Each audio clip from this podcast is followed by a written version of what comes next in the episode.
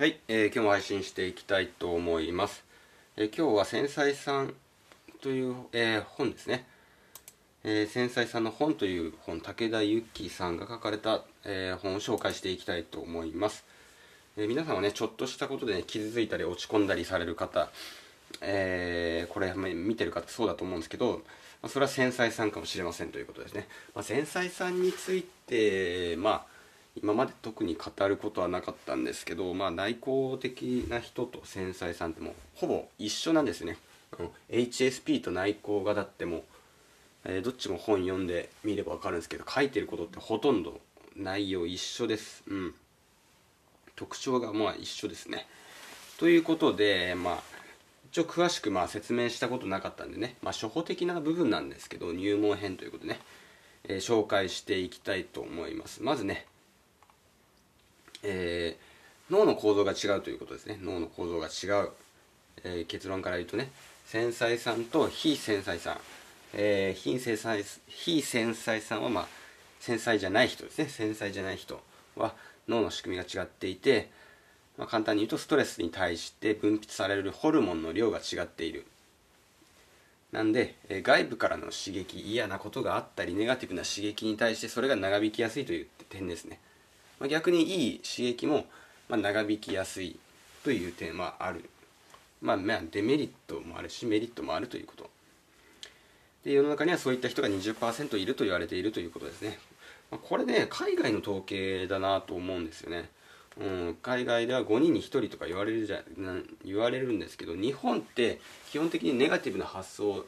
する人が多いんですよ。海外に比べてね。なんでそれを考えるともっと多いんじゃないかとも言われていますね。で、えー、こういった個体がなぜね、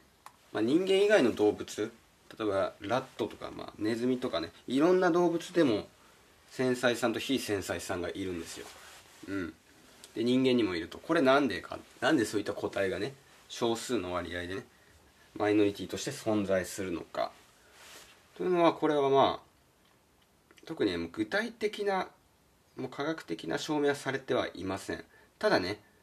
えー、危険察知能力が高い個体なので、えー、主に生き延びるために、えー、必要だったんじゃないかと。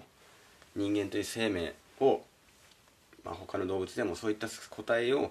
生き延びさせるためにね危険察知能力が高い人が、えそういったものを伝達することでねここは危険だここに行くと、えー洪水が起きるかもしれないここに行くと外敵が襲われる熊とかに襲われるかもしれないからこっちに住もうこっちに、えー、コロニーを形成しようとかねうんそういうなんかその集団を生活をする上でまあそういったね今で言うとまあ会社とかね、えー、工場に行くといる守衛さんとかいるじゃないですか学校とかにもいるそういった役割だったのかなと、うん、想像できるんですよねうん外部からの侵入者とかを防ぐ。警備員だったり守衛さん、うん、警備員の天職なんじゃないでしょうかね。繊細さん、うん、警備員でもねあのいい仕事だと思うんですよ。別にねそんなに。多分コミュニケーションもそこまで必要なかったりするって言われてますね、うん、ただね給料が低いところがまあ最大の問題ですね。うん。でえっ、ー、と話それたんですが、えー、繊細さんがまあ、どあらゆるね HSP とか繊細さん関連の本のを読んでみるとやっぱり繊細さんが外部の刺激に弱い。これは仕方ないですよということ。これを認めましょうと。なんでこれはね刺激に弱いことを克服しようとか努力によって克服しようとか減らしていこうとかそういったことをそういった発想してはいけません。そういったことをしようとしてはいけませんということ、うん、ありのままで弱い自分のままをでどう生かすかっていうことをテーマにしていますね。僕もこれをテーマにして発信してますね常に。で繊細さんのメリットデメリットっていうのをここで紹介します、えー、メリットとしては、えー、他の人よりも発想力があると。アイデアが湧きやすいということですね。で本質的なことを考えるということですね。なので発想力があるんでクリエイティブな仕事には向いてるんじゃないかということですね。なんで、まあ、どんどん発信していきましょうということは結構書かれてありますね。えー、Twitter なりインスタなり、えー、ブログなりで自分を発信していきましょうとかは結構繊細さんの本に書いてあります。武田由紀さんの書いている本の中でそういったことが結構書かれてますね。でえー、あとね本質的なことを考える。ということは、まあ、いろんな面で役に立つんですけどあ僕はこれ役に立ったなと思うのが、えー、仕事で会議があった際に、まあ、発言はあんまりしないわけですよね僕とかも、うん、発言はしないんですよ。で発言しないんですけどずっとまあ人が会議してねいろんな議論とかそういったの行き交うのをじっと見てるわけですよね繊細さんが見てると。内向的に僕内向的な人で繊細な人なんですけどそれがずっと見てると。でも最後に一言だけ繊細さんが発する意見がその会議の全てをひっくり返すっていうことが結構あるらしいんですよね。これは他の本に書いてあったんですけど。えこれは要は本質的なことを言えてる人って要は少ないんですよね、うん、会議で。その要は非繊細さんであったり外交的な人の話、えー、社交的な人とかがバーって喋るじゃないですか。喋りが上手い人がバーって話すんだけど結構内容ってなんかどうでもいいこと話してたりするんですよ、うん、で脱線が多かったりね、うん、意味のない会話をずっとしてたりするんですけど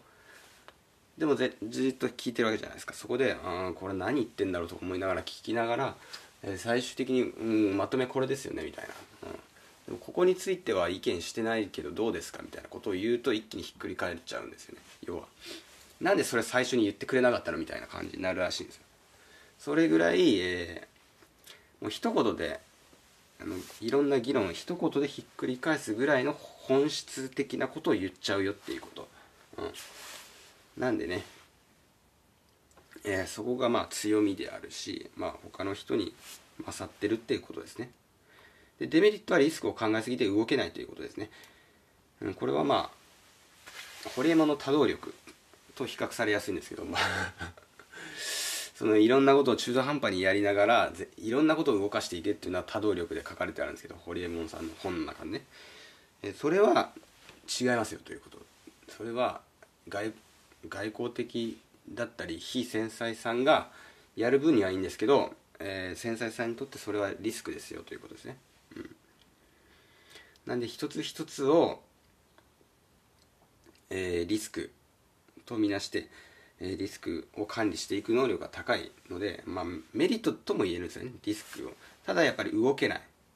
のであの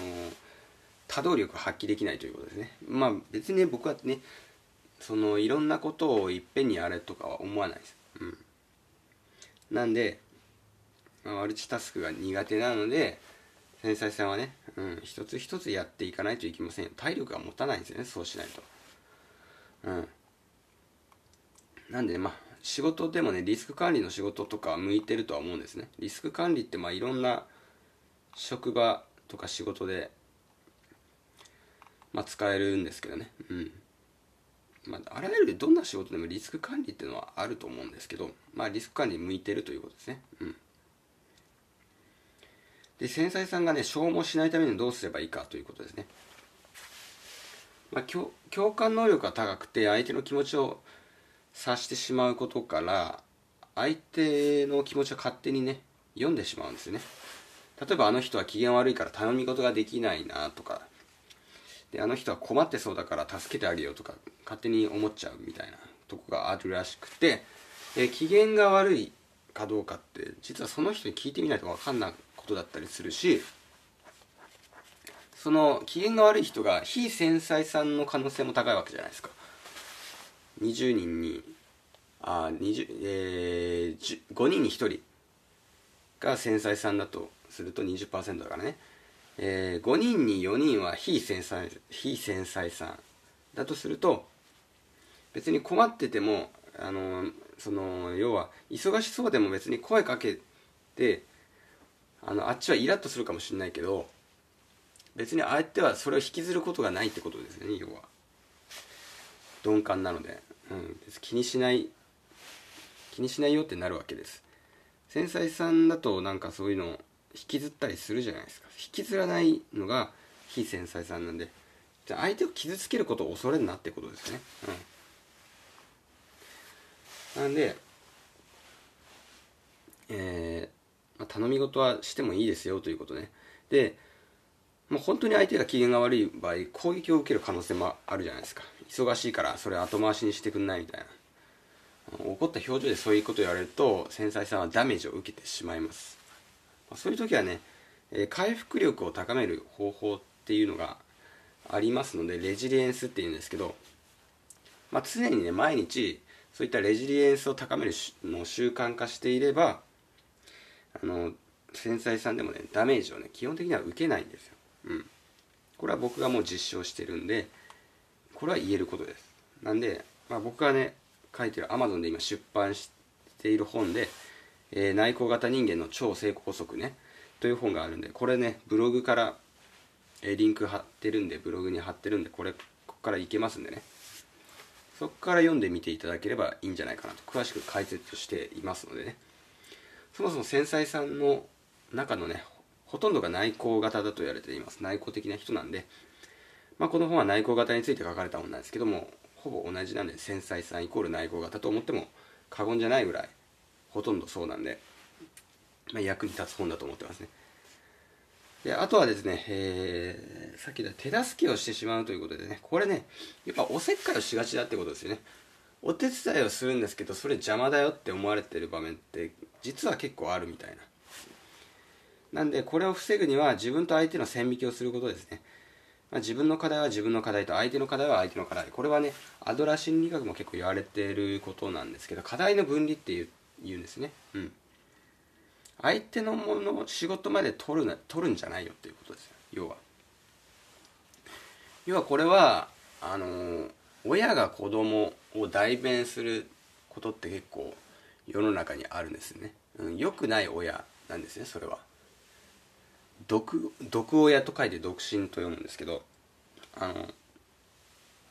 つまり子供が例えばですよ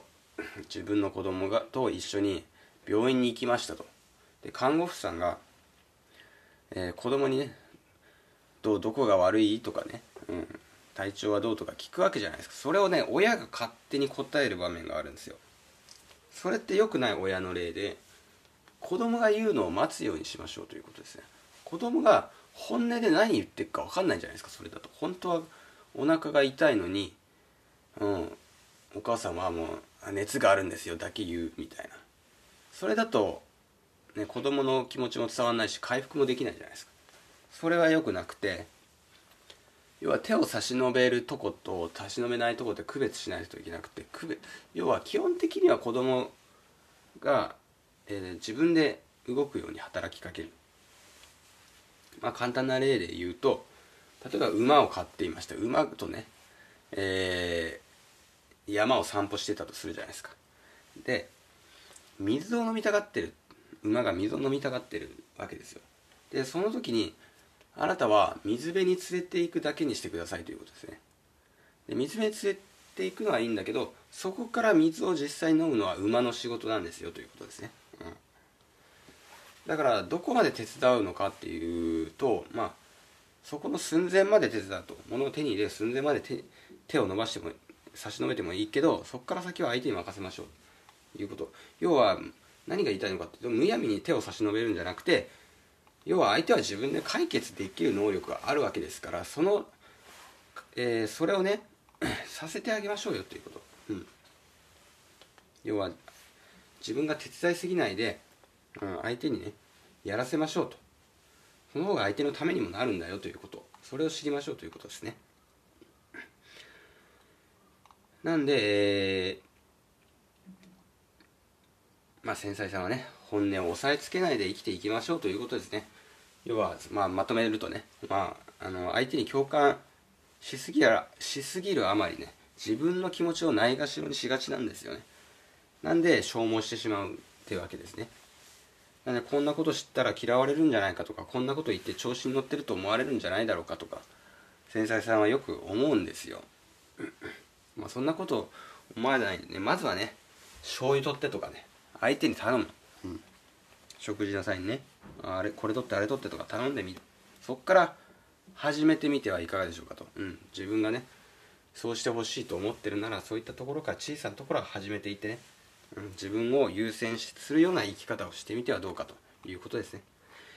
ということで今日の配信は終わります。ありがとうございました。